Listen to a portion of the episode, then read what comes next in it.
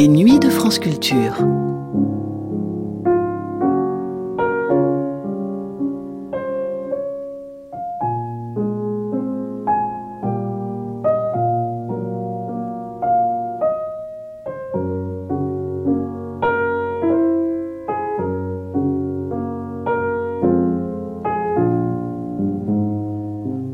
Les nuits de France Culture, une mémoire radiophonique. De la pensée de Blaise Pascal, on retient généralement l'idée du pari pascalien, le pari de la croyance en Dieu, même sans preuve formelle de son existence. Dans le doute, dans l'interrogation métaphysique, il y aurait un intérêt rationnel à croire en un principe transcendant. Pascal, qui était philosophe mais aussi mathématicien, et c'était même l'un des plus grands scientifiques de son temps, Pascal était arrivé à cette conclusion à l'issue d'un raisonnement, mais aussi d'une expérience mystique vécue personnellement. Et c'est à la croisée de ces deux ordres de réalité qu'il faut comprendre sa pensée, qui s'exprime pleinement dans ses pensées, justement un ouvrage publié après sa mort, alors qu'en ce XVIIe siècle, le religieux exerce encore sa primauté sur toute la vie sociale. Selon Pascal, envisager la possibilité de Dieu ne saurait reposer sur des arguments absurdes. C'est d'ailleurs en penseur de son temps que Blaise Pascal prend parti dans la querelle opposant les jésuites aux jansénistes pour défendre ces derniers. La pensée de Pascal dans son temps, dans le contexte des controverses de son temps, et aussi dans sa singularité, c'est ce qui est au cœur de cette émission du Bergevin, Relecture, une émission du 9 février 1979, réalisée à l'occasion de deux rééditions des pensées de Pascal.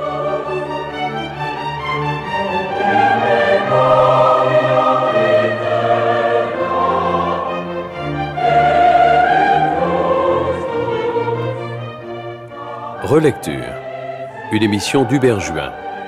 Aujourd'hui, Blaise Pascal. Avec la participation de Anne Hubersfeld, Michel Leguerne et Claude Bonnefoy. Texte lu par Jean Legroni et Philippe Lodenbach. Réalisation Anne Lemaitre.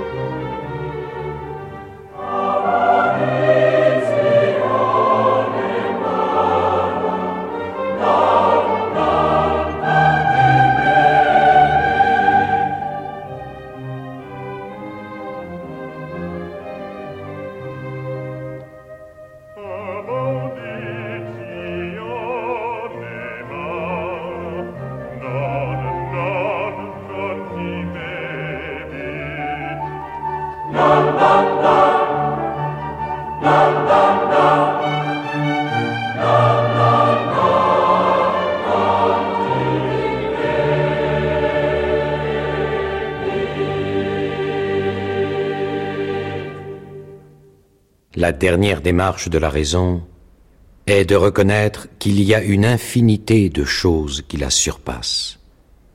Elle n'est que faible si elle ne va pas jusqu'à connaître cela. Que si les choses naturelles la surpassent, que dira-t-on des surnaturels Que l'homme contemple donc la nature entière dans sa haute et pleine majesté qu'il éloigne sa vue des objets bas qui l'environnent, qu'il regarde cette éclatante lumière mise comme une lampe éternelle pour éclairer l'univers, que la Terre lui paraisse comme un point au prix du vaste tour que cet astre décrit, et qu'il s'étonne de ce que ce vaste tour lui-même n'est qu'une pointe très délicate à l'égard de celui que ces astres qui roulent dans le firmament embrassent. Mais si notre vue s'arrête là, que l'imagination passe outre, elle se lassera plutôt de concevoir que la nature de fournir. Tout le monde visible n'est qu'un trait imperceptible dans l'ample sein de la nature. Nulle idée n'en approche. Nous avons beau enfler nos conceptions au-delà des espaces imaginables, nous n'enfantons que des atomes au prix de la réalité des choses. c'est une sphère infinie dont le centre est partout, la circonférence nulle part. Enfin, c'est le plus grand caractère sensible de la toute-puissance de Dieu que notre imagination se perde dans cette pensée. Que l'homme étant revenu à soi, considère ce qu'il est au prix de ce qui est, qu'il se regarde comme égaré et que de ce petit cachot où il se trouve logé, j'entends l'univers, il apprenne à estimer la terre, les royaumes, les villes, les maisons et soi-même son juste prix. Qu'est-ce qu'un homme dans l'infini? Mais pour lui présenter un autre prodige aussi étonnant, qu'il recherche dans ce qu'il connaît les choses les plus délicates, qu'un ciron lui offre dans la petitesse de son corps des parties incomparablement plus petites, des jambes avec des jointures, des veines dans ses jambes, du sang dans ses veines, des humeurs dans ce sang, des gouttes dans ses humeurs, des vapeurs dans ses gouttes, que divisant encore ces dernières choses, il épuise ses forces en ses conceptions et que le dernier objet où il peut arriver soit maintenant celui de notre discours. Il pensera peut-être que c'est là l'extrême petitesse de la nature. Je veux lui faire voir là-dedans un abîme nouveau.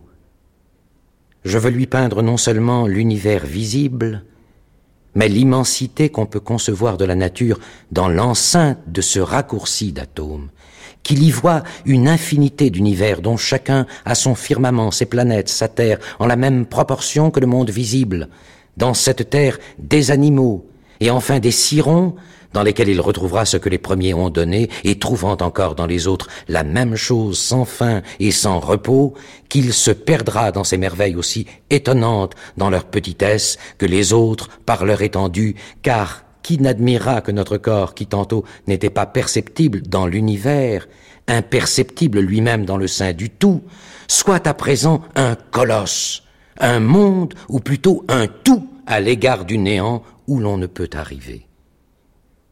Qui se considérera de la sorte s'effraiera de soi-même, et se considérant soutenu dans la masse que la nature lui a donnée entre ces deux abîmes de l'infini et du néant, il tremblera dans la vue de ces merveilles, et je crois que sa curiosité se changeant en admiration, il sera plus disposé à les contempler en silence qu'à les rechercher avec présomption. Car enfin, qu'est-ce que l'homme dans la nature un néant à l'égard de l'infini, un tout à l'égard du néant, un milieu entre rien et tout, infiniment éloigné de comprendre les extrêmes. La fin des choses et leurs principes sont pour lui invinciblement cachés dans un secret impénétrable. L'homme n'est qu'un roseau, le plus faible de la nature, mais c'est un roseau pensant. Il ne faut pas que l'univers entier s'arme pour l'écraser, une vapeur, une goutte d'eau suffit pour le tuer. Mais quand l'univers l'écraserait, l'homme serait encore plus noble que ce qui le tue, puisqu'il sait qu'il meurt, et l'avantage que l'univers a sur lui. L'univers n'en sait rien. Toute notre dignité consiste donc en la pensée. C'est de là qu'il nous faut relever, et non de l'espace et de la durée que nous ne saurions remplir. Travaillons donc à bien penser. Voilà le principe de la morale le silence éternel de ces espaces infinis m'effraie. L'homme ne sait à quel rang se mettre. Il est visiblement égaré et tombé de son vrai lieu sans le pouvoir retrouver. Il le cherche partout avec inquiétude et sans succès dans des ténèbres impénétrables.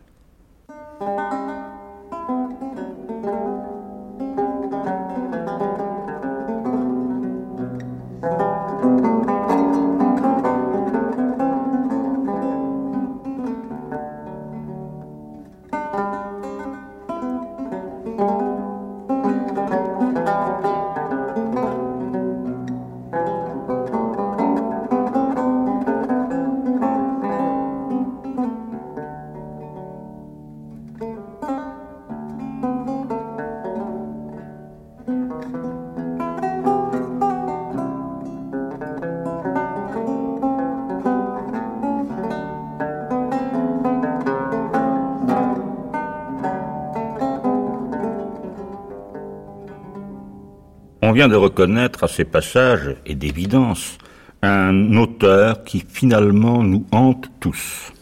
Il s'agit bien sûr de Blaise Pascal. La présente lecture a pour motif, ou pour mobile, si l'on veut, deux nouvelles éditions des pensées de Blaise Pascal. L'une, qui est simplement l'édition La Fuma, reprise au format de poche de la collection Point au Seuil, et l'autre, en deux volumes, Les pensées de Pascal, par Le Guerne, que nous entendrons tout à l'heure, chez Folio, c'est-à-dire chez Gallimard. Pascal, l'actualité de Pascal. Et oui, euh, même quand on lit les pensées aujourd'hui, euh, on sent bien sûr que ce n'est pas un homme de notre siècle, de notre époque. Et cependant, comment se débarrasser de Pascal? Claude Bonnefoy. Mais pourquoi se débarrasser de Pascal? Je crois que votre question n'est peut-être pas la, la bonne. Comment s'en débarrasser ou pourquoi s'en débarrasser? Euh, Je crois que les deux questions renvoient l'une à l'autre. Et pour ma part, je, bien que par, par euh, certains côtés, j'ai du mal à entrer dans un certain Pascal mystique. Pascal, Pascal est quelqu'un qui ne cesse, comme vous le dites, de me hanter, mais s'il ne cesse de nous hanter, c'est peut-être parce que lui-même était hanté. Oui, parce que ce qui est de très curieux, je vous, je vous coupe, c'est que euh, j'ai dit hanté intentionnellement, parce qu'en fait, si vous voulez, on pourrait poser la question autrement, est-ce que Pascal continue à nous interroger? Pascal est sans doute, euh, en son temps, l'homme de l'interrogation. Et nous sommes dans un temps de l'interrogation dans un temps du questionnement. Euh, j'ai l'impression que Pascal, dans son siècle, est arrivé juste avant le moment où la raison a triomphé, et où la raison a triomphé en s'accommodant d'un certain christianisme, où les deux ont réussi à marcher la main dans la main pour qu'un certain ordre du monde soit respecté. Or Pascal était l'homme de la déchirure et aussi l'homme de l'interrogation sur le bien fondé du christianisme. Pascal était aussi bien nourri des sceptiques des, que des savants que des théologiens. Et sa première nourriture était d'abord celle des sceptiques et des théologiens. Il a eu toute cette période de sa vie où, effectivement, il fréquente les libertins, euh, chevaliers de Méré et autres, bien sûr. Et on retrouve même dans sa dans sa manière de poser certains problèmes de la foi, des démarches qui viennent de la pensée libertine. Je pense par exemple au Paris, qui est très classique, mais qu'on trouve déjà une dizaine ou une quinzaine d'années avant chez Cyrano, qui le pose presque à l'inverse. Cyrano le fait en boutade, et mais après tout, c'est le même système, on joue son âme au dé, et c'est un jeu chez Cyrano qui ne croit pas en Dieu, et pour Pascal qui y croit, c'est un argument qu'il propose aux libertins, mais en retournant l'argument de Cyrano. En le retournant, bien sûr, mais comment éviter, parce que vous disiez, il y a un certain Pascal qui m'échappe un peu, enfin, ou que je n'aime pas tellement, euh, je vous interprète, euh, qui est le Pascal mystique. Mais comment euh, éviter justement la conséquence de ce que lui tend aux libertins, qui est le pari, mais chez lui, euh, bon, bah, ce pari, il l'a résolu. Il l'a résolu d'une façon quand même très curieuse, puisqu'il le résout par euh, cette fameuse nuit euh, mystique et par ce mémorial, qu'il est un morceau de papier, et qu'il va coudre dans ses habits, exactement comme si la blessure du divin avait laissé en lui une écharde, et que cette écharde, il tenait surtout à la préserver et à ce qu'elle soit constamment avec lui, en lui. L'an de grâce 1654. Lundi 23 novembre, jour de Saint Clément, pape et martyr, et autres au martyrologe. Veille de Saint Chrysogone, martyr et autres. Depuis environ dix heures et demie du soir, jusque environ minuit et demi. Feu. Dieu d'Abraham, Dieu d'Isaac, Dieu de Jacob, nom des philosophes et des savants. Certitude, certitude, sentiment, joie, paix, Dieu de Jésus-Christ, Deum meum et Deum vestrum, ton Dieu sera mon Dieu. Oubli du monde et de tout, hormis Dieu. Il ne se trouve que par les voies enseignées dans l'Évangile. Grandeur de l'âme humaine, Père juste, le monde ne t'a point connu, mais je t'ai connu. Joie, joie, joie, pleure de joie. Je m'en suis séparé. Des reliquerontes mes fontaines à quoi. Mon Dieu, me quitterez-vous? Que je n'en sois pas séparé éternellement. Cette est la vie éternelle qu'ils te connaissent, seul vrai Dieu est celui que tu as envoyé, Jésus-Christ. Jésus-Christ. Jésus-Christ. Je m'en suis séparé. Je l'ai fui, renoncé, crucifié. que je n'en sois jamais séparé. Il ne se conserve que par les voies enseignées dans l'Évangile. Renonciation totale et douce, etc. Soumission totale à Jésus-Christ et à mon directeur, éternellement en joie pour un jour d'exercice sur la terre. Non obliviscar sermones tuos. Amen.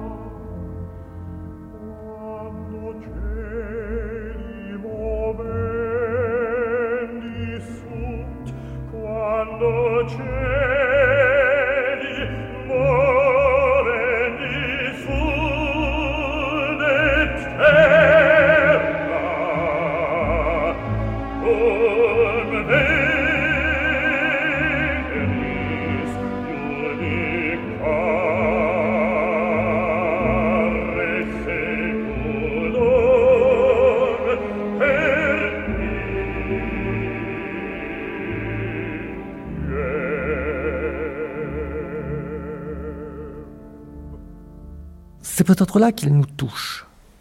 Si Pascal n'était qu'un simple théologien, argumentant sur le pari, peut-être qu'on ne le lirait plus aujourd'hui. Mais dans la mesure où c'est l'homme de la blessure, de cette écharpe dont vous parlez, dans la mesure où c'est l'homme aussi de l'intuition fulgurante qui dépasse le simple raisonnement et qui aperçoit ce qui est au-delà du raisonnement, mais peut fonder le raisonnement, ce quelque chose qui pour lui sera Dieu, qui pour d'autres euh, restera à nommer, dans la mesure également où Pascal est un créateur et un homme habité, très profondément par la question de l'existence et de la fragilité de l'existence, et par la proximité de la mort, dont il ne sait pas quand elle surviendra, ni exactement où elle va le projeter, bien que, euh, en tant que, croyant, euh, cette mort doive euh, lui l'emmener vers, la Jérusalem, vers, la Jérusalem céleste. céleste. Mais malgré tout, il y a toujours l'angoisse de ce moment qui est un passage, qui est un, qui est un risque de, de cette chose à l'égard de laquelle il n'y a que croyance et que foi, que certitude dans le cœur, mais pas de preuve logique, mathématique. Et c'est quelque chose qu'il vit avec une passion tout à fait euh, extraordinaire, avec une blessure et une déchirure qui va illuminer non seulement sa pensée, euh, euh, sa, sa, pensée religieuse, mais toute sa pensée philosophique. Je pense que cet homme blessé a écrit un livre qui est aussi un livre blessé, qui est un livre éclaté, un livre déchiré, comme il l'était lui-même. Et peut-être qu'il est impossible de reconstituer le livre qu'auraient été les pensées s'il l'avait mené à bien, et que peut-être il n'aurait jamais pu mener à bien, parce que ce livre auquel il rêvait aurait été véritablement le livre auquel rêvent tous les écrivains, le livre qui aurait été le livre saint, le seul livre où aurait été concilié les contraires. Comme Malarmé. Comme Malarmé. C'est un Malarmé mystique, mais c'est un Malarmé. Il est, il est atteint d'une autre blessure. Chez Malarmé, la blessure touche plus au problème de la parole et chez Pascal au problème de Dieu. Mais la parole et Dieu, au début était le verbe, euh, on peut peut-être les faire se rejoindre oui, mais dans l'un ou l'autre infini. Ce qu'il y a de curieux, c'est que le mémorial, par exemple, bien qu'on sente là cette passion mystique, mais le fait même qu'il le garde sur lui, qu'il, encore une fois, qu'il, le mette dans ses vêtements, qu'il se l'approprie de cette façon-là, comme encore une fois, la trace nécessaire, semble quand même désigner une absence de Dieu plutôt que la révélation de cette présence. Entre nous et l'enfer ou le ciel, il n'y a que la vie entre deux, qui est la chose du monde la plus fragile. Le dernier acte est sanglant, quelque belle que soit la comédie en tout le reste. On jette enfin de la terre sur la tête, et en voilà pour jamais. Nous courons sans souci dans le précipice, après que nous avons mis quelque chose devant nous pour nous empêcher de le voir. Je crois que c'est de, ça fait partie de ces textes qu'on peut indéfiniment interroger. Et s'il l'a gardé sur lui, c'est parce que ce texte était plus que la réponse, la question brûlante, au cœur de sa vie et peut-être aussi au cœur de l'être. Parce qu'il y a, euh, dans le mémorial encore une fois, beaucoup plus que dans les pensées, une volonté d'abdication dire je, peux croire, euh, mais euh, c'est une sorte d'aveu, de, d'une recherche entreprise vers finalement ce qui n'est pas sa vraie foi, vers une foi, la foi du charbonnier. Mais peut-être que pour quelqu'un comme Pascal, la foi du charbonnier était ce qu'il y avait de plus difficile et de plus désirable. De plus désirable, De plus désirable, certainement, et il fallait y aller. Et pour y aller, il fallait s'arracher tout un savoir qui pour lui n'était qu'un savoir mondain, mais qui permettait quand même, et Descartes l'approuvait alors de son côté, d'avoir une certaine prise sur le monde. Et lui-même aussi l'approuvait, enfin, avec ses expériences euh, sur, le, vide, avec euh, l'invention de la machine à calculer, la machine à calculer, la brouette, et même tout simplement euh, l'invention des transports en commun à Paris. Bien sûr. Mais on voit tout de suite effectivement comment on essaye de comment dire, de minimiser Pascal, de montrer qu'après tout, c'était un drôle de personnage. Enfin, c'est Voltaire, c'est l'entreprise de Voltaire, n'est-ce pas, avec le fameux gouffre euh, qui semble être appartenir évidemment à la légende, dont il se protégeait en ayant toujours une chaise euh, là où il voyait le gouffre. On le faisait donc passer un peu pour un, un névropathe, enfin, en quelque façon, peut-être pour éviter justement que se pose le questionnement qui est en œuvre dans l'œuvre de Pascal. Oui, mais je crois que faire passer quelqu'un pour un névropathe, euh, ça, doit, ça, n'a peut-être pas tellement commencé avant le XVIIe, mais ça a commencé au XVIIe. Dès que quelqu'un posait des questions gênantes, et ça continue aujourd'hui, on a tendance à le faire passer pour un névropathe. Si on le fait passer pour un philosophe avec qui on est en contestation, on reconnaît que sa pensée peut-être est possible, valable et mérite examen. Si on le fait passer pour un névropathe, cela enlève euh, toute euh, nécessité de le réfuter, mais permet tout simplement de dire ça n'existe pas puisqu'il est fou et ce ne sont que chimères. Donc c'est ce qui est arrivé à Cyrano d'un côté qui était l'homme de, l'athéisme et c'est ce qui arrive au XVIIIe avec les, philosophes qui rejettent Pascal comme étant un névropathe et bien sûr avoir cousu justement ce mémorial euh, dans ses vêtements, n'est-ce pas aussi le premier signe apparent de la superstition? Ce qu'il y a quand même chez lui, c'est une vertu, enfin, disons une vertu, qui est la vertu d'impatience. On sent, on sent à l'évidence que cet homme-là est hanté par la brièveté de l'existence, comme vous avez dit, mais cette brièveté, cette sensation de la brièveté de l'existence le bouscule. Et le bouleverse euh, tout le temps. On voit très bien, par exemple, quand il s'occupe pas encore des pensées, qu'il s'occupe de travaux scientifiques, euh, comment, euh, du moment qu'il a trouvé quelque chose, il ne va pas au bout. Il passe immédiatement à quelque chose d'autre. Et ce qui a peut-être de, plus remarquable dans les pensées euh, de Blaise Pascal, dans ce livre évidemment qui est un brouillon de livre, soit, quand on le compare à ce qui s'écrit à ce temps-là, c'est une sorte de rhétorique brûlée. Mais c'est peut-être pour ça que c'est un livre aussi fascinant. C'est un livre éclaté. Totalement. C'est un livre à la Artaud, finalement, d'une certaine manière. C'est quelqu'un qui n'a pas euh, voulu jouer, ou qui n'a pas eu le temps de jouer, parce que je pense que s'il avait joué jusqu'au bout, s'il avait eu la possibilité, le temps d'écrire ce livre, il le toucherait beaucoup moins et il serait beaucoup moins profond. Ce qui compte ici, c'est les éclairs, et qui sont les éclairs, très souvent des éclairs de poésie, en même temps que les éclairs de philosophie. Les deux choses sont, chez lui, intimement, je ne dirais pas liées, mais fondues. C'est vraiment le, le, métal, c'est comme quand deux métaux euh, en fusion sont fondus dans un même moule et qu'on arrive à faire un alliage, c'est la même chose. Il n'y a plus moyen de les séparer.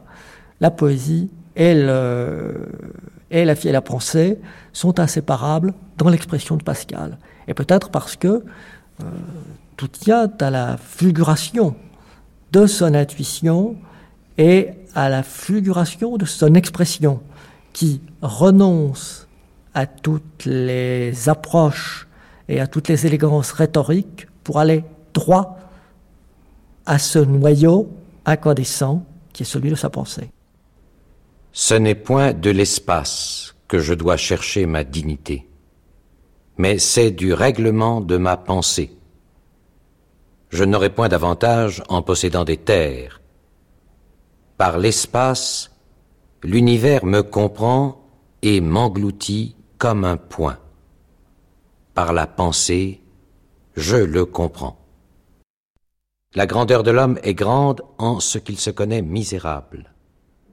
Un arbre ne se connaît pas misérable. C'est donc être misérable que de se connaître misérable, mais c'est être grand que de connaître qu'on est misérable. S'il se vante, je l'abaisse. S'il s'abaisse, je le vante, et le contredis toujours, jusqu'à ce qu'il comprenne qu'il est un monstre incompréhensible. Quelle chimère est-ce donc l'homme Quelle nouveauté, quel monstre, quel chaos, quel sujet de contradiction, quel prodige? Juge de toutes choses, imbécile ver de terre, dépositaire du vrai, cloaque d'incertitude et d'erreur, gloire et rebut de l'univers, qui démêlera cet embrouillement? Connaissez donc, superbe, quel paradoxe vous êtes à vous-même. Humiliez-vous, raison impuissante. Taisez-vous, nature imbécile. Apprenez que l'homme passe infiniment l'homme et entendez de votre maître votre condition véritable que vous ignorez. Écoutez Dieu. Je blâme également et ceux qui prennent parti de louer l'homme, et ceux qui le prennent de le blâmer, et ceux qui le prennent de se divertir. Et je ne puis approuver que ceux qui cherchent en gémissant.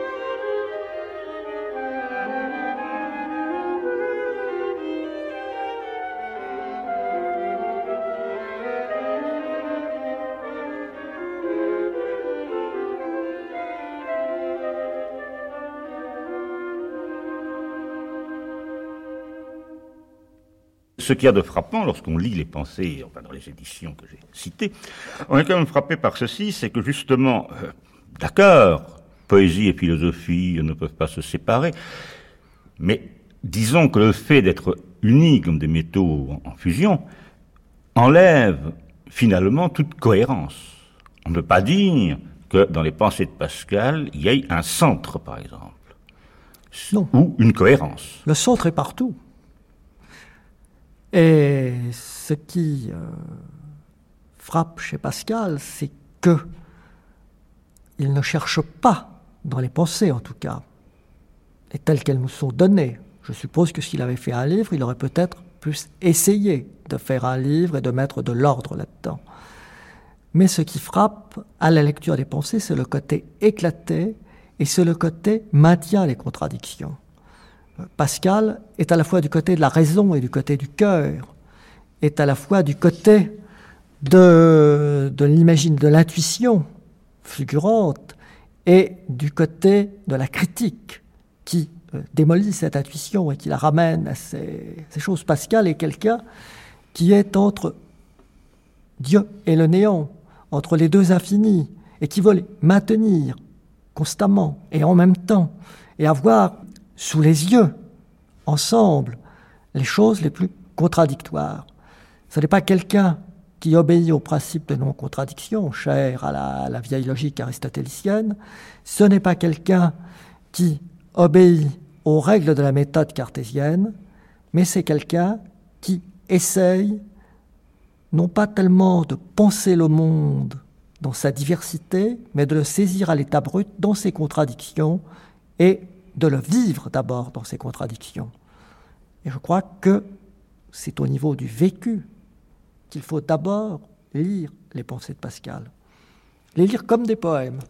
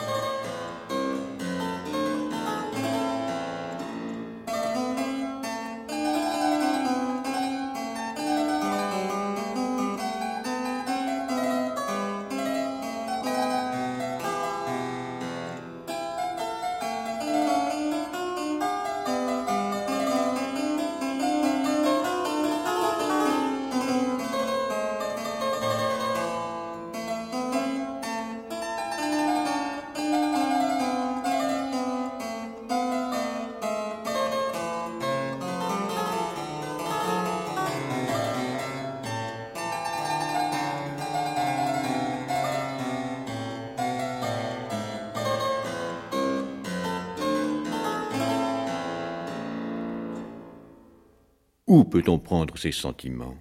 Quel sujet de joie trouve-t-on à n'attendre plus que des misères sans ressources? Quel sujet de vanité de se voir dans des obscurités impénétrables? Et comment se peut-il faire que ce raisonnement se passe dans un homme raisonnable? Je ne sais qui m'a mis au monde, ni ce que c'est que le monde, ni que moi-même. Je suis dans une ignorance terrible de toutes choses. Je ne sais ce que c'est que mon corps, que mes sens, que mon âme, et cette partie même de moi qui pense ce que je dis, qui fait réflexion sur tout et sur elle-même, et ne se connaît non plus que le reste.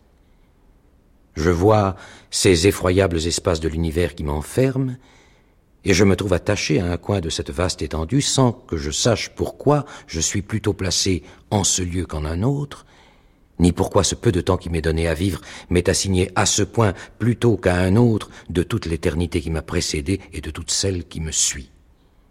Je ne vois que des infinités de toutes parts, qui m'enferment comme un atome et comme une ombre qui ne dure qu'un instant sans retour. Tout ce que je connais est que je dois bientôt mourir.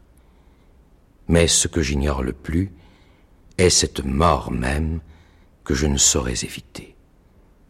Comme je ne sais d'où je viens, aussi je ne sais où je vais. Et je sais seulement qu'en sortant de ce monde, je tombe pour jamais ou dans le néant, ou dans les mains d'un Dieu irrité, sans savoir à laquelle de ces deux conditions je dois être éternellement en partage. Voilà mon état plein de faiblesse et d'incertitude, et de tout cela, je conclus que je dois donc passer tous les jours de ma vie sans songer à chercher ce qui doit m'arriver. Peut-être que je pourrais trouver quelque éclaircissement dans mes doutes, mais je n'en veux pas prendre la peine, ni faire un pas pour le chercher, et après, en traitant avec mépris ceux qui se travailleront de ce soin, quelque certitude qu'ils en eussent, c'est un sujet de désespoir plutôt que de vanité, je veux aller, sans prévoyance et sans crainte, tenter un si grand événement, et me laisser mollement conduire à la mort dans l'incertitude de l'éternité de ma condition future. Qui souhaiterait d'avoir pour ami un homme qui discourt de cette manière? Qui le choisirait entre les autres pour lui communiquer ses affaires? Qui aurait recours à lui dans ses afflictions? Et enfin, à quel usage de la vie on le pourrait destiner?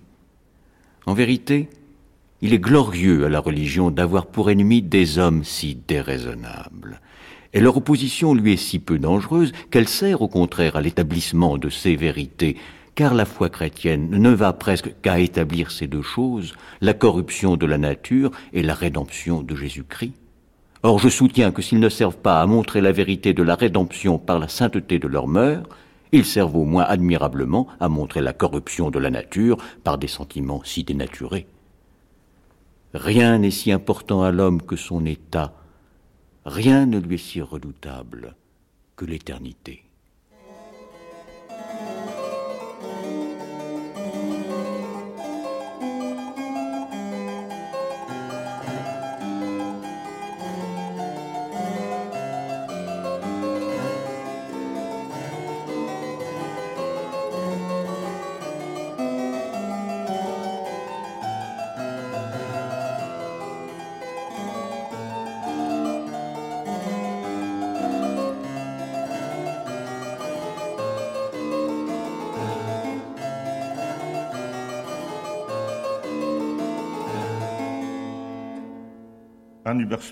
Vous avez écrit dans l'histoire littéraire de la France aux éditions sociales les chapitres consacrés à Pascal. Nous voici en plein dans Pascal au cours de cette émission. Je voulais vous demander une chose. Quelque chose me frappe.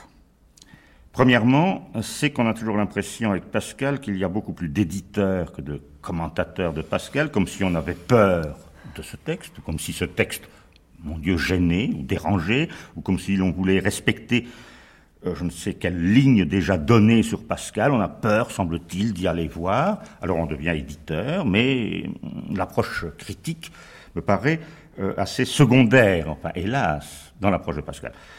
Et ce qui me frappe, euh, venant de relire les éditions récentes des Pensées, c'est le rapport de Pascal et de l'histoire.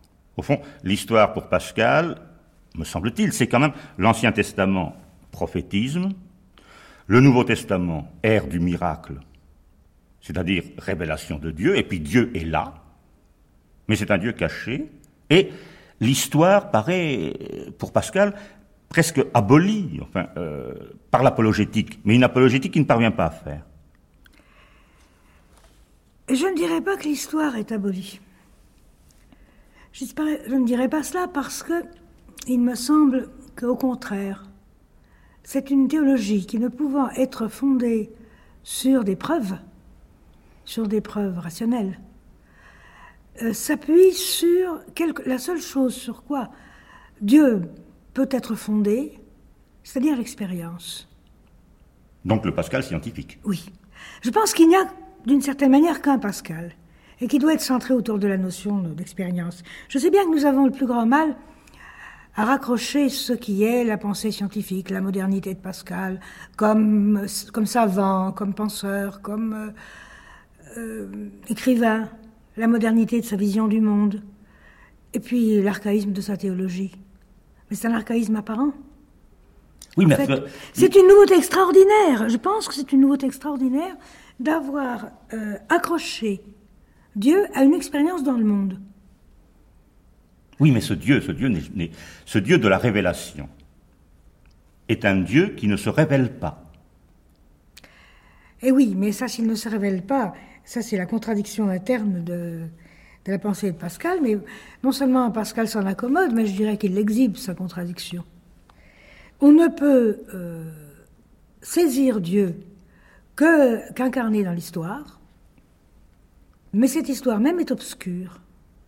Oui, mais alors, euh, si vous voulez, cette expérience, je veux bien euh, l'homme scientifique, Pascal, bien sûr, et les expériences sur le vide, et les inventions, la machine à calculer, etc. Mais son expérience. Et le petit papier, c'est une expérience aussi. Ah voilà, le petit papier, justement. Donc, et, même, je parle, quand je dis petit papier, moi je pense plutôt au mémorial. Oui, mais c'est ce, que je veux dire. Voilà. Euh, donc, C'était une citation de Valérie, mon petit papier. c'est ça, oui, oui. Mais donc, cette expérience n'est pas une expérience, disons, du collectif. Euh, le Dieu caché se révèle à, la façon de la grâce définie par les jansénistes. Enfin, il, vous frappe.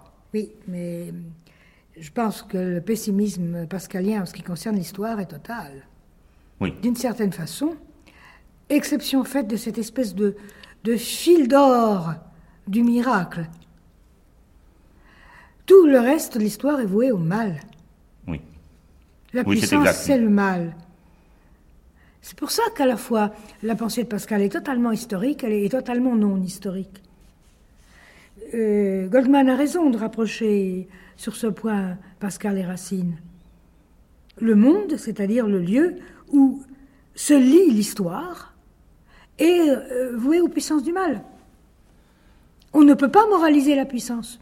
Oui, parce qu'effectivement, chez lui, il y a une dialectique entre puissance et, justice. Il n'y a même pas de dialectique. Il n'y a pas de dialectique. C'est une fausse dialectique. Oui, euh, la justice est du côté de la puissance. Et oui, il, il faut faire que, que la force soit juste. Oui, mais est-ce qu'il fait quelque chose pour cela? Mais non, on ne peut pas. Seul Dieu le pourrait. Qui se cache. Qui se cache. Qui n'est pas inscrit. Dont nul ne porte le nom. Surtout pas le roi. Oui, surtout pas le roi, d'accord. Mais est-ce qu'il n'y a pas contradiction entre le fait que euh, l'histoire pour Pascal, c'est l'inscription de Dieu euh, Il ne va pas jusqu'à Léon Blois qui dira que, que, l'histoire, c'est l'écriture de Dieu. enfin, il y a une inscription, et en même temps, il y a, la révélation n'est pas donnée à tout le monde. Je ne pense pas que l'histoire soit l'inscription de Dieu. Je pense que Dieu s'inscrit dans l'histoire, ce qui n'est pas la même chose. Autrement dit, je pense qu'il y a une présence-absence de Dieu mais, euh, si j'ose dire, localisé. C'est pour ça qu'on peut écrire une histoire de Dieu, c'est l'histoire des miracles. Mais on ne peut pas lire Dieu dans les actions humaines. Oui, d'où il se retranche perpétuellement. Non, il se retranche. C'est une théologie du retrait.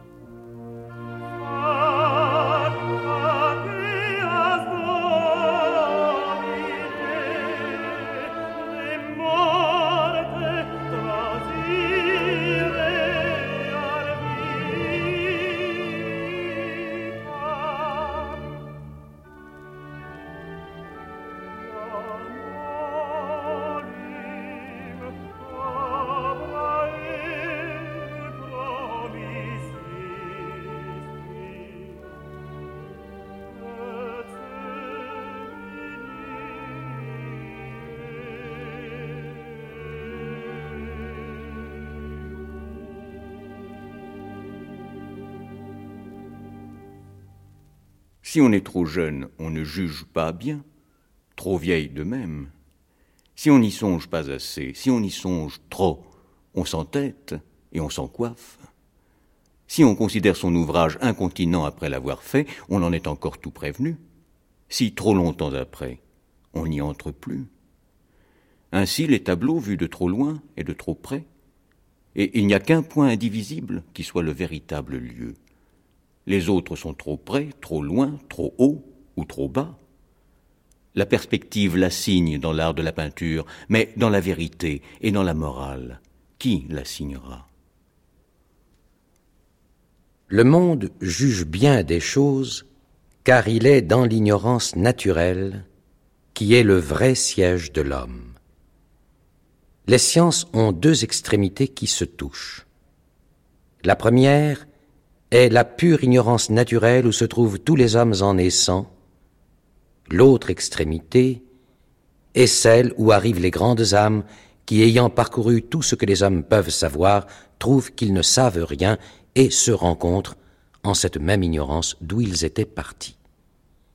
Mais c'est une ignorance savante qui se connaît. Ceux d'entre eux qui sont sortis de l'ignorance naturelle et n'ont pu arriver à l'autre ont quelque teinture de cette science suffisante et font les entendus. Cela trouble le monde et juge mal de tout. Le peuple et les habiles composent le train du monde, cela le méprise et sont méprisés, ils jugent mal de toutes choses, et le monde en juge bien. Raison des effets, renversement continuel du pour au contre. Nous avons donc montré que l'homme est vain par l'estime qu'il fait des choses qui ne sont point essentielles.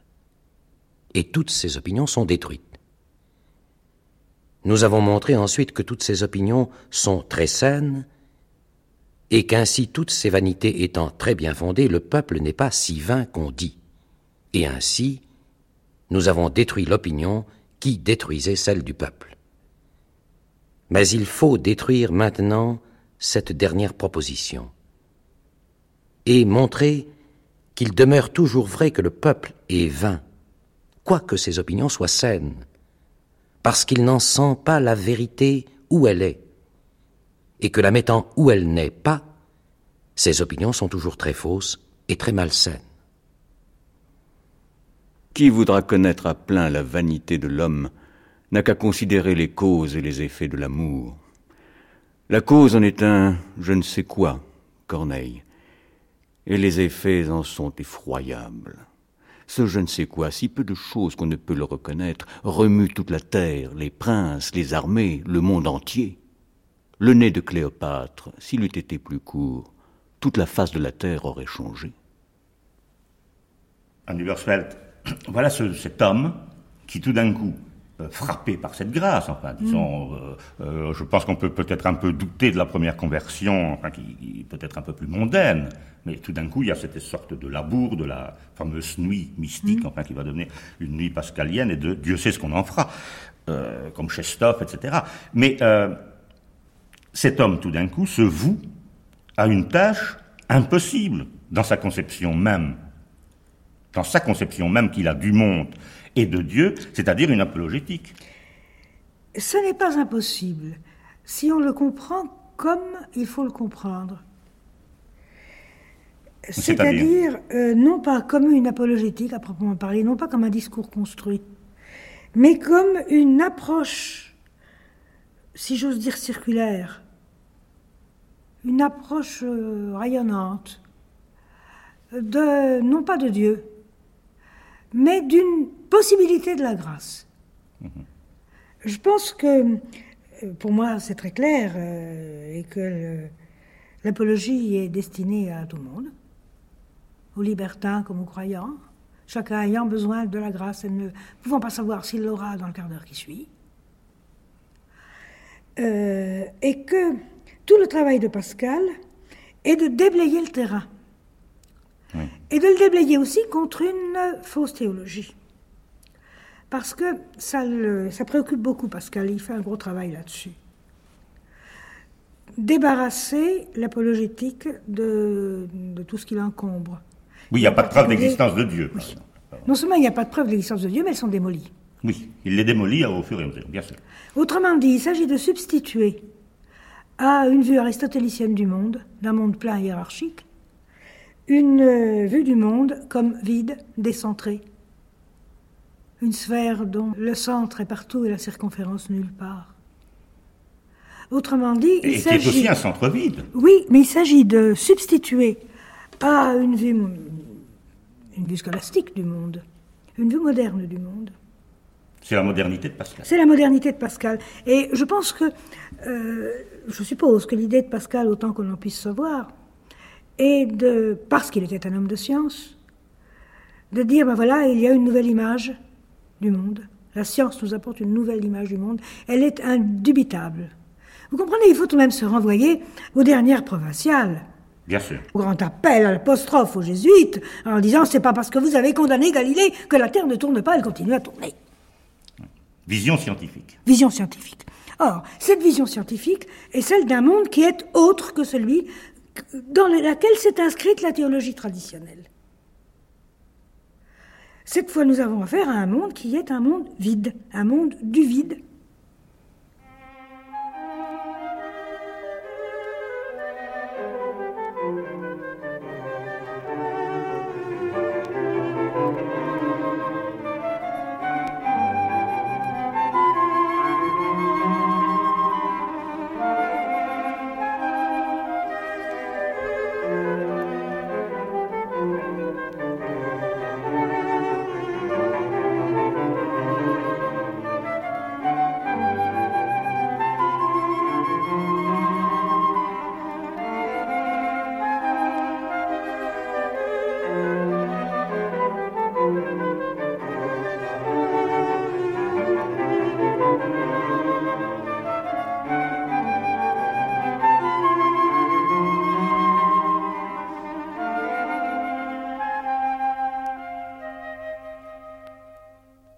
Il y a l'écriture pascalienne Oui, eh qui vient s'inscrire là-dedans. Enfin, je Eh veux bien, dire, elle s'inscrit là-dedans. Elle s'inscrit là-dedans et c'est souvent très difficile à comprendre parce que nous sommes un tout petit peu gênés par la vue qui a été construite d'un Pascal classique.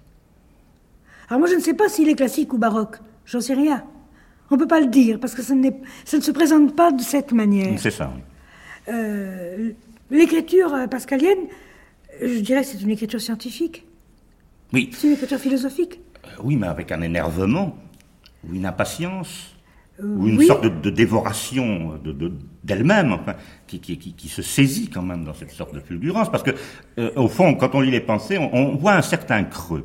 Enfin, je ne sais pas si Oui. c'est votre avis. Oui, oui, Mais absolument. je sens ce creux surtout dans le- les fragments du discours à Port-Royal.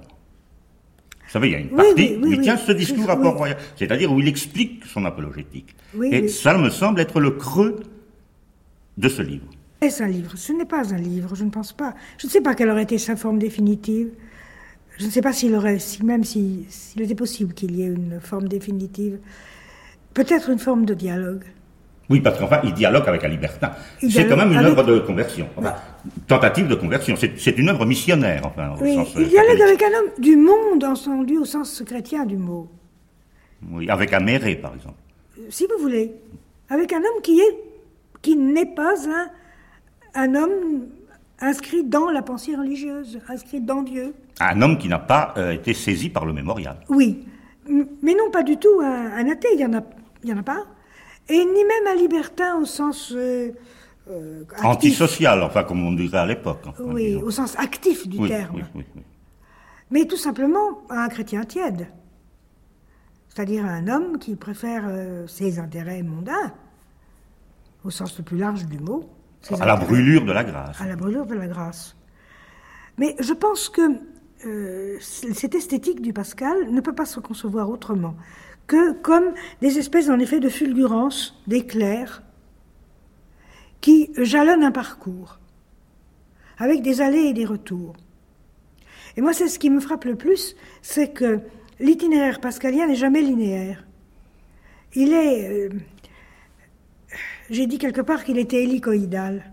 Oui, bien sûr. Mais dire qu'il était hélicoïdal, c'est encore pas juste, parce que ça suppose une montée, une ascension. Or, il n'y a jamais d'image de l'ascension. Non, non, c'est un texte. C'est un enfin, approfondissement sur place. Oui, euh, ce sont des, éc- des éclairs qui frappent une même plaine. Si on veut. Si on pas de veut. montagne. Si on veut. Alors surtout, euh, par rapport à un monde plein, on ne découvrira pas Dieu dans, dans la perception de quoi que ce soit de terrestre. Il n'y aura pas de perception de Dieu, ni dans les merveilles de la nature, ça c'est le fra- fameux fragment 3, euh, ni, euh, ni dans l'Église, c'est qu'il y a quand même quelque chose de terrible. Oui, parce que c'est vrai aussi, euh, pour revenir au, au plan de l'histoire, et de l'histoire et Pascal, il est vrai que la conception qu'il a de l'Église, c'est une conception assez singulière, parce qu'il n'y a pas d'évolution d'Église. Enfin, l'Église est placée là comme une sorte de... Et encore une fois, de, de vide. Enfin, l'Église n'est pas pleine, mais c'est une sorte de principe euh, intangible qui fonctionne entre prophétie et miracle. Tout se passe comme si Dieu était radicalement hors monde. Il n'y a pas d'herméneutique de Dieu. Et l'apologie n'est pas une herméneutique de Dieu. Elle est, d'une certaine façon, la constatation, la recherche, peut-être du besoin que l'homme a de Dieu. Et alors là aussi, on, on arrive à quelque chose de très important, c'est que le texte du monde est fragmenté. Oui. Alors, à l'image des pensées, d'ailleurs. On ne peut pas lire le monde comme une totalité construite, Et c'est pour ça qu'on n'aurait jamais pu lire l'apologétique comme une totalité construite. Non. justement. Il y a donc un, un rapport entre la forme d'écriture de Pascal et, et- et ce, disons, sa fulgurance euh, d'écrivain. Oui, mais il y a autre chose aussi, qui est la fragmentation du désir. 292 euh, souverains bien, dit-il, avec ironie. Et il y a quelque chose de très intéressant dans toute la première partie de- des fragments, enfin autant qu'on puisse euh, en juger, et qui est l'espèce d'échange du désir. Tout le texte du, du divertissement Oui, s'inscrit dans cette espèce de travail du manque. bien sûr, bien sûr, bien sûr. où tout- tous les objets s'échangent mutuellement pour combler un vide impossible à combler. Oui, oui. Et c'est Et exactement la théorie du divertissement, effectivement. Oui. Puisque je dis, on, joue pour combler, On joue pour combler. mais euh, le jeu ne comble pas. Mais le jeu ne peut pas combler. Alors il y a une espèce de perpétuelle métonymie du désir qui est très intéressante parce que là aussi elle s'inscrit par fragments. Et elle ne se lit que par fragments dans les pensées de Pascal. Et seule la grâce peut... Mais la grâce imp- imprévisible, Oui, qui la n'est grâce pas dans- janséniste, quand même. C'est ça, la grâce janséniste qui n'est pas dans le tissu du monde. Oui, qui, qui- oui, vraiment. Alors, c'est là l'image de l'éclair. Voilà. Et c'est là donc la griffe. Enfin, on pourrait dire que Pascal écrit par griffure, si on peut dire. Par cicatrice, même. Oui. Par blessure. Pourquoi pas? Oui, c'est une écriture de la trace, comme dirait Derrida. De la trace. Qu'est-ce que le moi? Un homme qui se met à la fenêtre pour voir les passants? Si je passe par là, puis-je dire qu'il s'est mis là pour me voir? Non, car il ne pense pas à moi en particulier. Mais celui qui aime quelqu'un à cause de sa beauté, l'aime-t-il? Non, car la petite vérole qui tuera la beauté sans tuer la personne fera qu'il ne l'aimera plus. Et si on m'aime pour mon jugement, pour ma mémoire, m'aime-t-on, moi? Non, car je puis perdre ces qualités sans me perdre moi-même. Où est donc ce moi s'il n'est ni dans le corps, ni dans l'âme? Et comment aimer le corps ou l'âme, sinon pour ces qualités qui ne sont point ce qui fait le moi, puisqu'elles sont périssables? Car aimerait-on la substance de l'âme d'une personne abstraitement et quelques qualités qui y fussent? Cela ne se peut et serait injuste. On n'aime donc jamais personne, mais seulement des qualités. Qu'on ne se moque donc plus de ceux qui se font honorer pour des charges et des offices, car on n'aime personne que pour des qualités empruntées.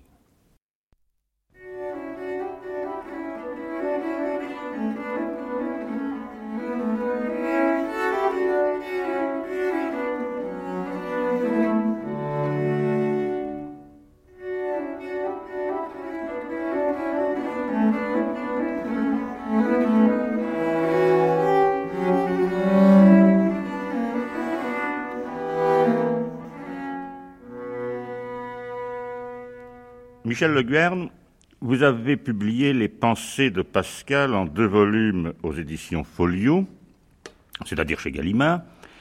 Et euh, ce texte, cet établissement du texte, les notes que vous avez apportées, vous ont valu le prix de l'édition critique.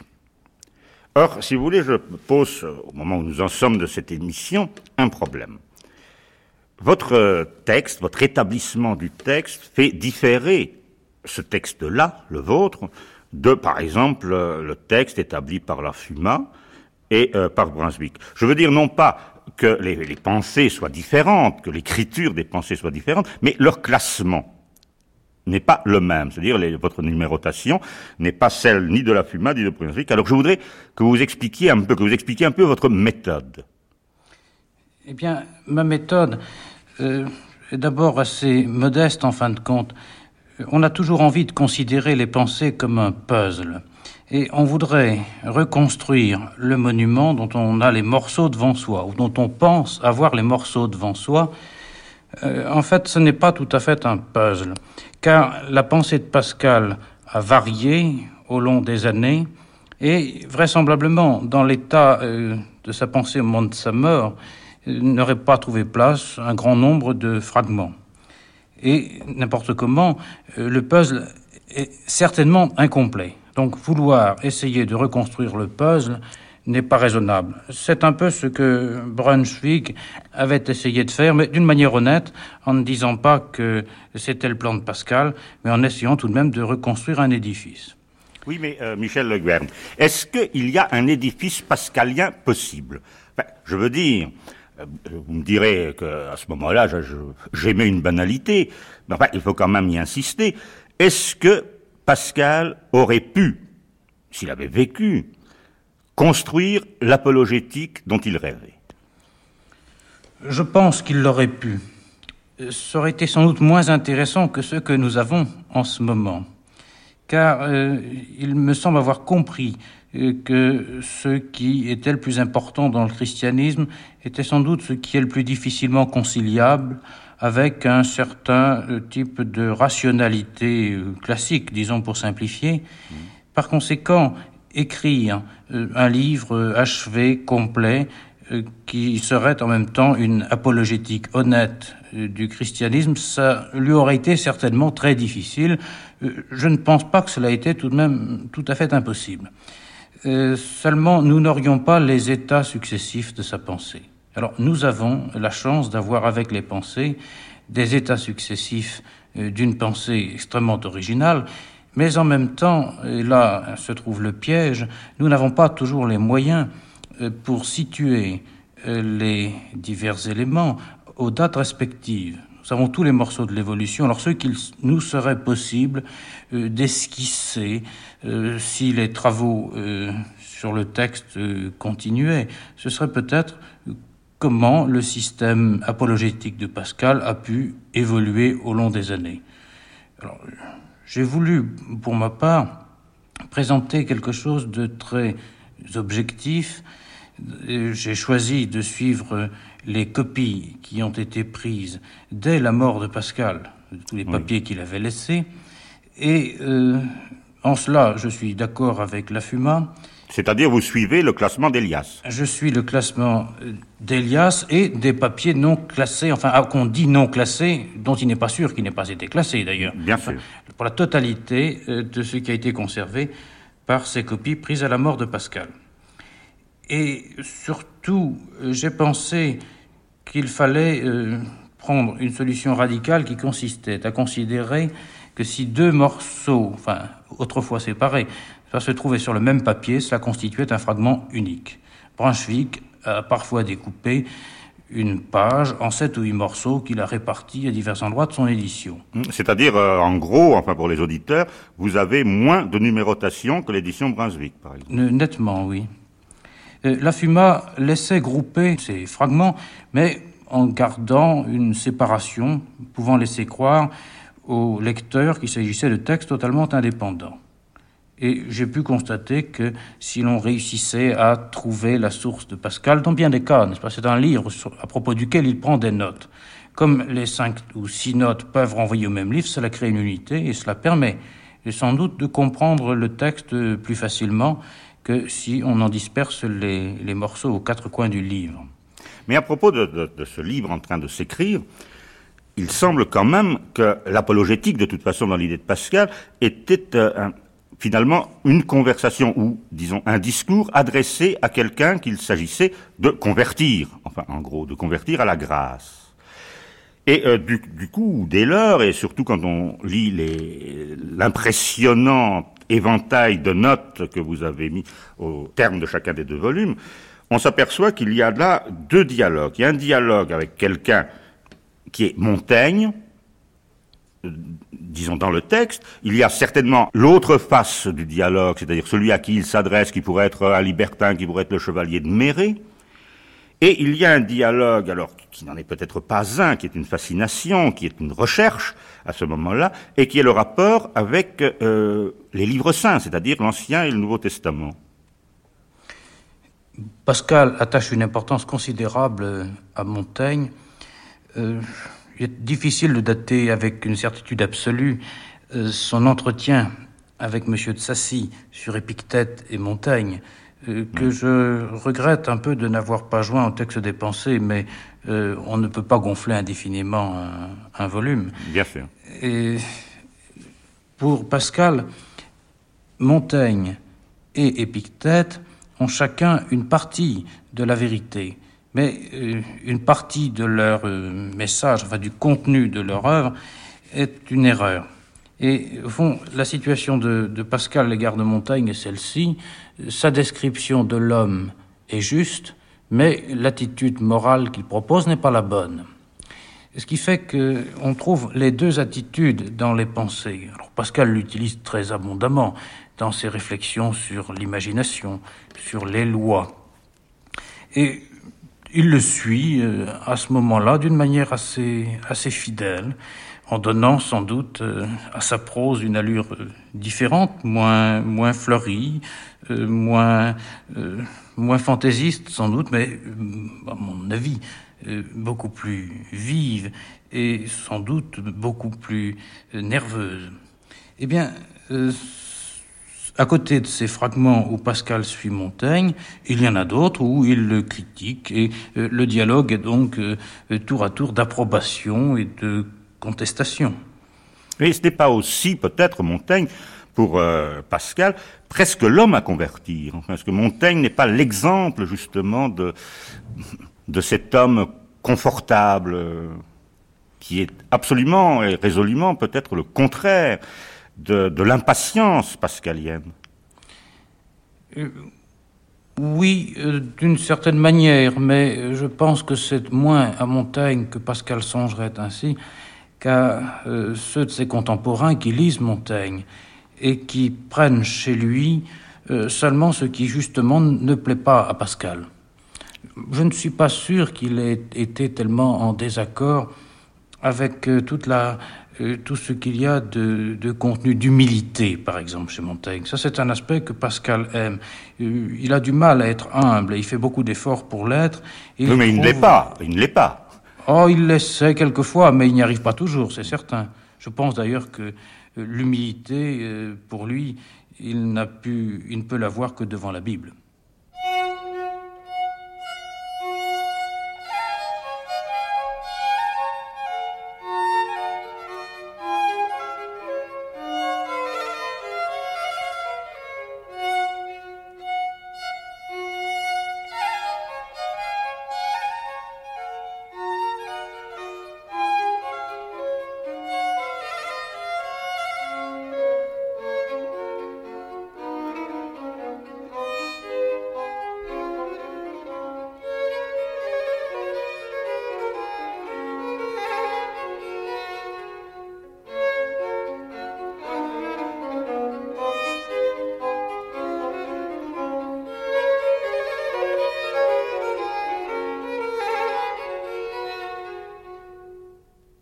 Quand il est question de juger si on doit faire la guerre et tuer tant d'hommes, condamner tant d'Espagnols à la mort, c'est un homme seul qui en juge et encore intéressé. Ce devrait être un tiers indifférent. Sur quoi fondera-t-il l'économie du monde qu'il veut gouverner? Sera-ce sur le caprice de chaque particulier? Quelle confusion Sera-ce sur la justice? Il l'ignore. Certainement, s'il la connaissait, il n'aurait pas établi cette maxime, la plus générale de toutes celles qui sont parmi les hommes, que chacun suive les mœurs de son pays. L'éclat de la véritable équité aurait assujetti tous les peuples et les législateurs n'auraient pas pris pour modèle, au lieu de cette justice constante, les fantaisies et les caprices des Perses et Allemands, on la verrait plantée par tous les États du monde et dans tous les temps, au lieu qu'on ne voit rien de juste ou d'injuste qui ne change de qualité en changeant de climat. Trois degrés d'élévation du pôle renversent toute la jurisprudence. Un méridien décide de la vérité. En peu d'années de possession, les lois fondamentales changent, le droit à ses époques, l'entrée de Saturne au lion nous marque l'origine d'un tel crime plaisante justice qu'une rivière borne, vérité au-deçà des Pyrénées, erreur au-delà. Il confesse que la justice n'est pas dans ses coutumes, mais qu'elle réside dans les lois naturelles communes en tout pays. Certainement, il le soutiendrait opiniâtrement si la témérité du hasard qui a semé les lois humaines en avait rencontré au moins une qui fût universelle mais la plaisanterie est telle que le caprice des hommes s'est si bien diversifié qu'il n'y en a point. Le larcin, l'inceste, le meurtre des enfants et des pères, tout a eu sa place entre les actions vertueuses.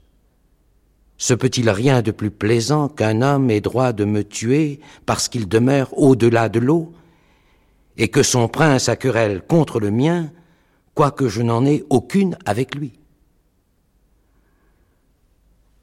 Il est dangereux de dire au peuple que les lois ne sont pas justes, car il n'y obéit qu'à cause qu'il les croit justes.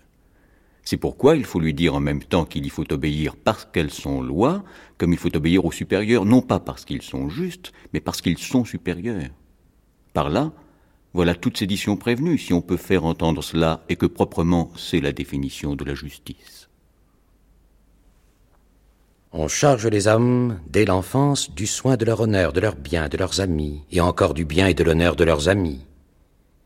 On les accable d'affaires, de l'apprentissage des langues et d'exercices, et on leur fait entendre qu'ils ne sauraient être heureux sans que leur santé, leur honneur, leur fortune et celle de leurs amis soient en bon état, et qu'une seule chose qui manque les rendra malheureux.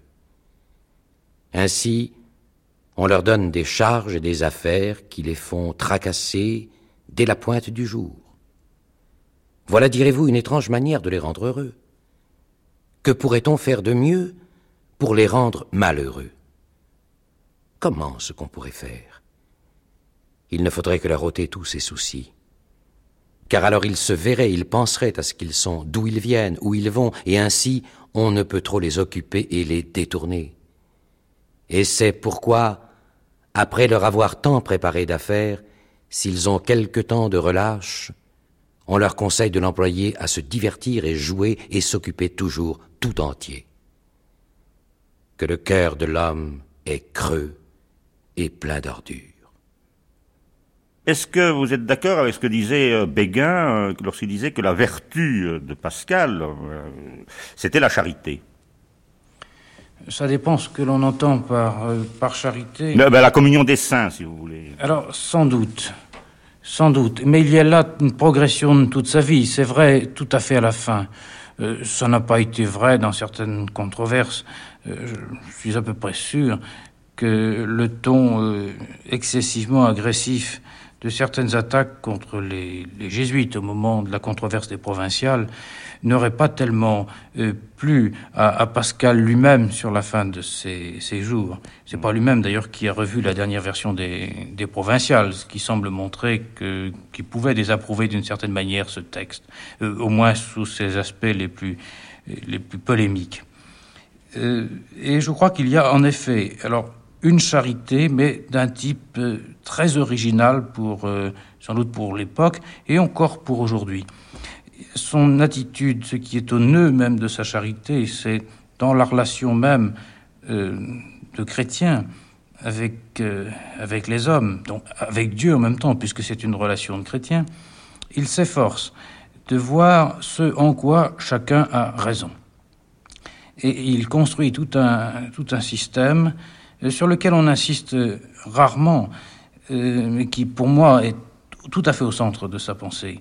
les, les jésuites ont raison d'une certaine manière quand ils discutaient avec les, avec les jansénistes. Et les jansénistes aussi avaient raison. Les catholiques euh, ont raison, mais les protestants aussi ont raison. Ils ont raison en, en ce qu'ils disent. Ils ont tort en, en ce qu'ils nient. C'est-à-dire ce en quoi euh, ils sont négatifs, c'est ce qui est difficile à accepter pour les uns et pour les autres. Mais cette tentative pour pouvoir vouloir trouver dans chacun de ces interlocuteurs ce en quoi il a raison. Jusqu'où on peut aller avec lui, c'est peut-être alors là un des éléments les plus intéressants de la charité de Pascal. Et euh, à ce titre, il pourrait souvent nous servir de modèle. Oui, mais euh, j'entends bien ce que vous voulez dire, mais est-ce que ça ne fait pas aussi peut-être partie d'une certaine prudence de Pascal? Alors j'entends par prudence quand même, euh, lorsque je lis les pensées, finalement que ce que déteste Pascal, qui est l'homme qui reflète, ne fût-ce que par euh, l'inorganisation même de son, de son livre, qui reflète le désordre, c'est la réprobation totale et perpétuelle du désordre. On dirait vraiment que ce qui lui fait le plus horreur, c'est quand même la fronde, c'est-à-dire la guerre civile. Elle lui fait horreur parce qu'il l'a vue de près. Bien sûr. Et je pense que ce n'est pas une idée de désordre qui l'effraie. Il se trouvait à Paris au moment de certains combats de la fronde. C'était quelqu'un de très sensible, certainement, et euh, il a subi euh, très difficilement cette expérience. Alors, il n'aime pas le désordre. Il a pu constater par lui-même que le, pire des mots, c'était les guerres civiles, c'est-à-dire un certain type de, désordre. Ce qui ne veut pas dire qu'il approuve euh, l'ordre établi. Non, bien sûr. Il y a en même temps une contestation de l'ordre établi et une contestation de tout désordre qui essaierait de renverser cet ordre établi. C'est un de ces nombreux paradoxes qui, qui toutes ces pages.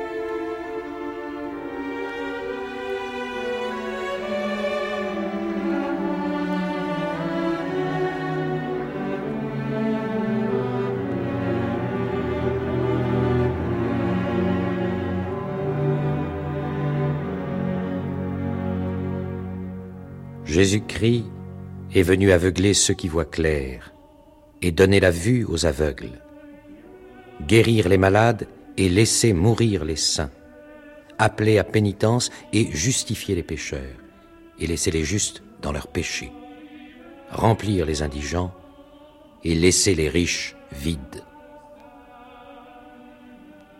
Que Dieu s'est voulu cacher. S'il n'y avait qu'une religion, Dieu y serait bien manifeste s'il n'y avait des martyrs qu'en notre religion, de même. Dieu étant ainsi caché, toute religion qui ne dit pas que Dieu est caché n'est pas véritable, et toute religion qui ne rend pas la raison n'est pas instruisante. La nôtre fait tout cela. La seule religion contre la nature, contre le sens commun, contre nos plaisirs, est la seule qui ait toujours été. Le christianisme est étrange.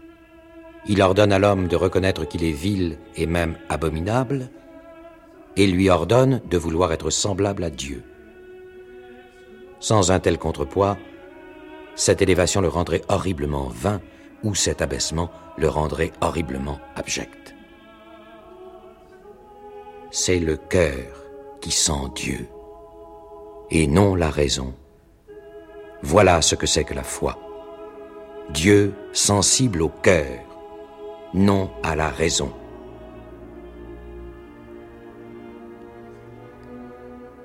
Reconnaissez donc la vérité de la religion dans l'obscurité même de la religion, dans le peu de lumière que nous en avons, dans l'indifférence que nous avons de la connaître. L'être éternel est toujours s'il est une fois.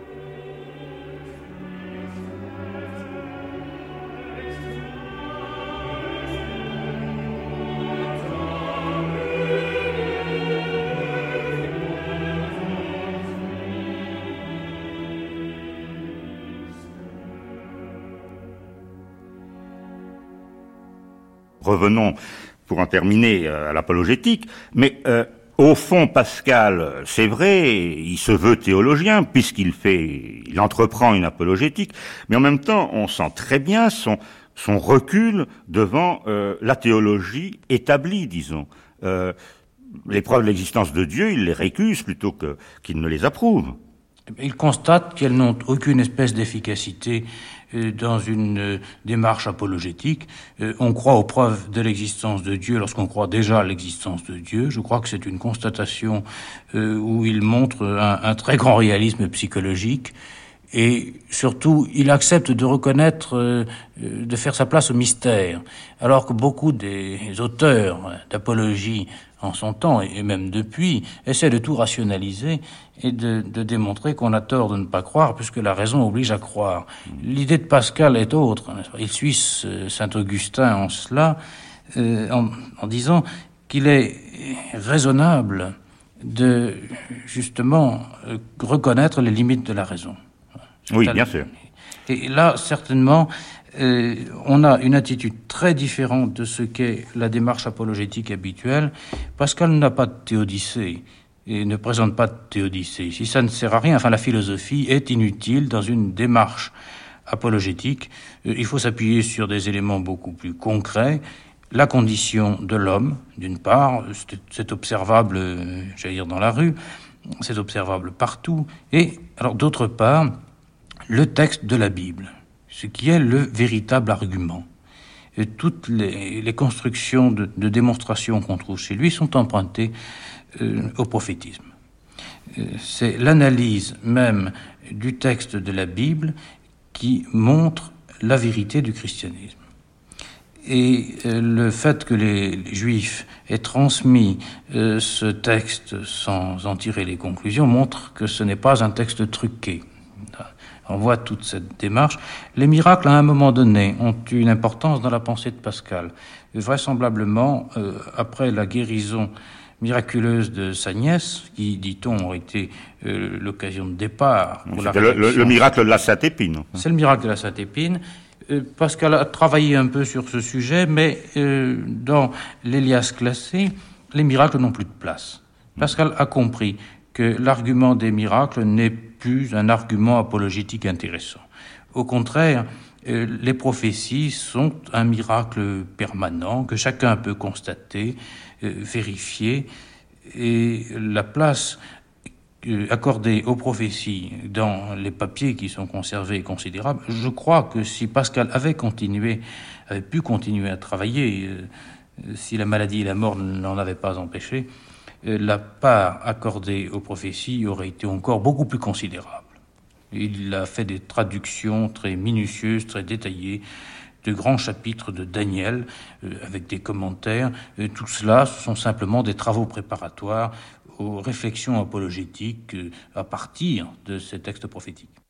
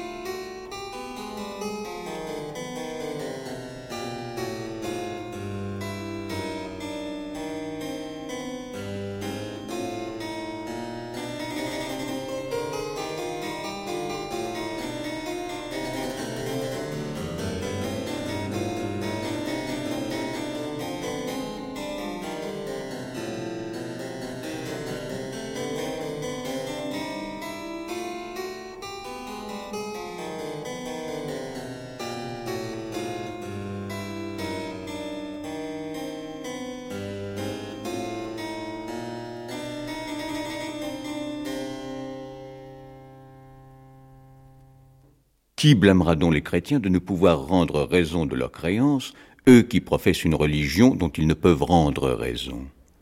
Ils déclarent en l'exposant au monde que c'est une sottise, et puis vous vous plaignez de ce qu'ils ne l'approuvent pas. S'ils l'approuvaient, ils ne tiendraient pas parole. C'est en manquant de preuves qu'ils ne manquent pas de sens. Oui, mais encore que cela excuse ceux qui l'offrent telle, et que cela les ôte du blâme de la produire sans raison, cela n'excuse pas ceux qui la reçoivent. Examinons donc ce point, et disons, Dieu est ou il n'est pas. Mais de quel côté pencherons-nous? La raison n'y peut rien déterminer, il y a un chaos infini qui nous sépare, il se joue un jeu à l'extrémité de cette distance infinie où il arrivera croix ou pile. Que gagnerez-vous? Par raison, vous ne pouvez faire ni l'un ni l'autre. Par raison, vous ne pouvez défaire nul des deux. Ne blâmez donc pas de fausseté ceux qui ont pris un choix, car vous n'en savez rien. Non, mais je les blâmerai d'avoir fait non ce choix, mais un choix, car encore que celui qui prend croix et l'autre soit en pareille faute, ils sont tous deux en faute. Le juste est de ne point parier. Oui, mais il faut parier. Cela n'est pas volontaire, vous êtes embarqué. Lequel prendrez-vous donc?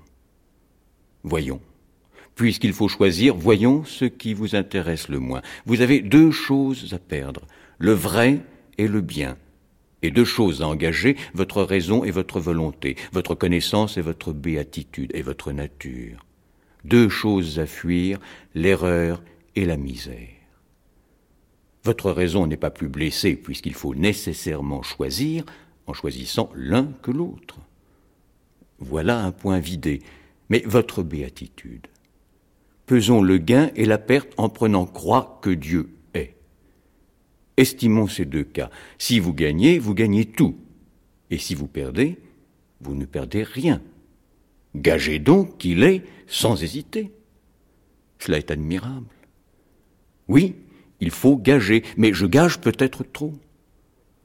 Voyons, puisqu'il y a pareil hasard de gain et de perte, si vous n'aviez qu'à gagner deux vies pour une, vous pourriez encore gager, mais s'il y en avait trois à gagner, il faudrait jouer puisque vous êtes dans la nécessité de jouer, et vous seriez imprudent lorsque vous êtes forcé à jouer de ne pas hasarder votre vie pour en gagner trois à un jeu où il y a pareil hasard de perte et de gain. Mais il y a une éternité de vie et de bonheur.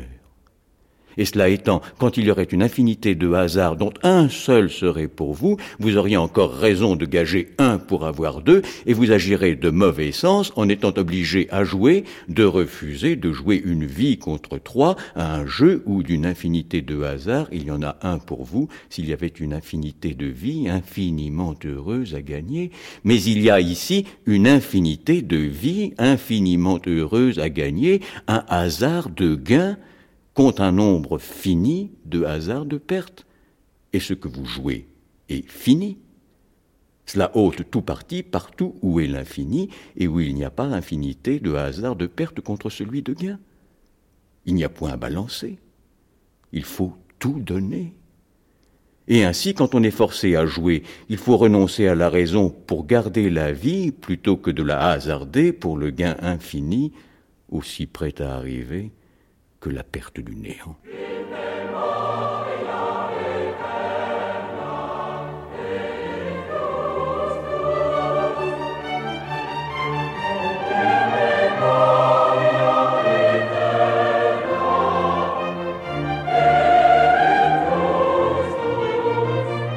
C'était Relecture, une émission d'Hubert Juin. Aujourd'hui, Blaise Pascal, avec la participation de Anne Hubersfeld, Michel Guerne et Claude Bonnefoy. Texte lu par Jean Negroni et Philippe Lodenbach. Prise de son Arlette Adrian et Pierre Mine. Assistante Cécile Tranvan. Réalisation Anne Lemaître.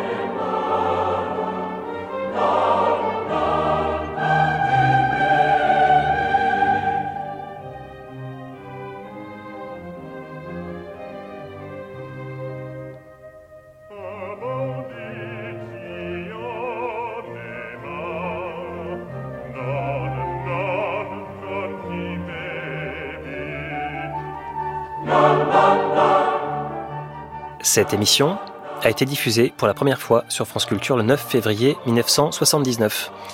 Vous pouvez la réécouter et la podcaster sur le site franceculture.fr, à la page des nuits et sur l'application Radio France.